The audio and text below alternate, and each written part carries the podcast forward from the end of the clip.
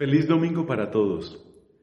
Si nosotros miramos a Cristo como una caja de soluciones o como una fuente de curaciones, vamos a tener serios problemas con el Evangelio de hoy. Porque hay una persona que está sufriendo mucho, es una persona que no tiene nada que ver con el pueblo de Israel, no tiene nada que ver con el pueblo de la alianza, pero es una persona que está sufriendo mucho. Y Cristo parece resistente para ayudar a esta persona, para ayudar a esta mujer, que de hecho no es ella misma la que está sufriendo, sino su hija. Inmediatamente podemos sentir extrañeza, pero sentiremos extrañeza, repito, si nosotros vemos a Cristo ante todo como una especie de caja de soluciones. Como quien dice, si usted puede hacerlo, ¿por qué no lo hace? Es curioso porque es una actitud que también nosotros tomamos a veces. ¿Quién de nosotros, yo el primero, quién de nosotros no le ha hecho esa clase de preguntas a Dios? ¿Por qué no obras? ¿Por qué no actúas? Tú puedes hacerlo. Hazlo ya. Y queremos darle instrucciones a Dios. Pero también a nosotros, como en el caso de esta mujer, nos conviene que Dios tenga una respuesta diferente. También a veces conviene que Dios nos invite o nos obligue a esperar, como le pasó a ella. ¿Por qué?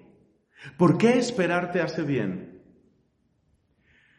Hay varias respuestas. Una de las más ingeniosas y reales es la de San Agustín. San Agustín dice que para que tú recibas lo que Dios quiere darte, se necesita que tú también te prepares. Es decir, cuando oramos, cuando pedimos, estamos esperando una solución a nuestro problema. Solución a mi problema. Eso es lo que estamos buscando. Pero Dios no quiere solamente darme algo.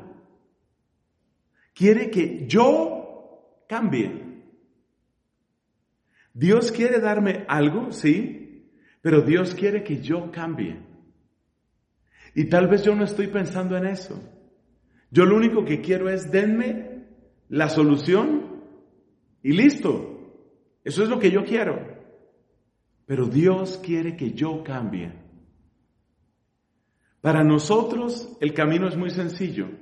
Que Dios me dé lo que yo estoy pidiendo y no pido más.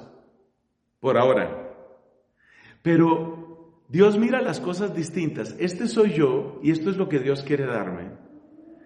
Y la manera como uno lo imagina es que yo me quedo aquí quieto y que Dios me da lo que yo quiero, lo que yo necesito. En cambio, lo que Dios quiere es que yo avance, que yo avance, que yo avance.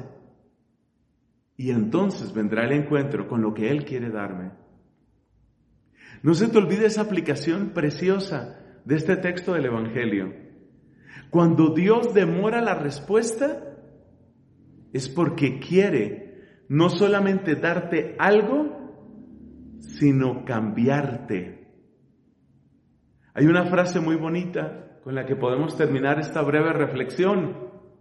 Esa frase dice, si Dios no cambia tus circunstancias, es porque te está cambiando con las circunstancias.